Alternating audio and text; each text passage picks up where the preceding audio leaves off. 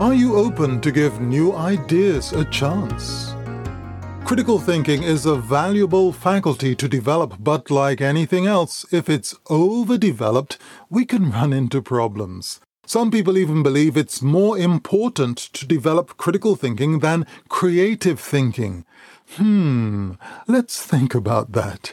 If creative inventors, scientists, and engineers had ignored their creative voice and listened only to the critical thinkers, we would not have electricity, light bulbs, airplanes, motorcars, personal computers. The list goes on. It's been suggested that the creative process works in two stages. The first is the idea producing stage, when ideas flow freely. The second is the critical or editing stage, where you explore each idea to see if it's practical. Many of us make the mistake of mixing the stages together. During the idea producing stage, we're too eager to criticize an idea as soon as it's presented. As a result, we shoot down ideas and make snap judgments when we should be encouraging the production of ideas. Because of that approach, many great ideas never see the light of day.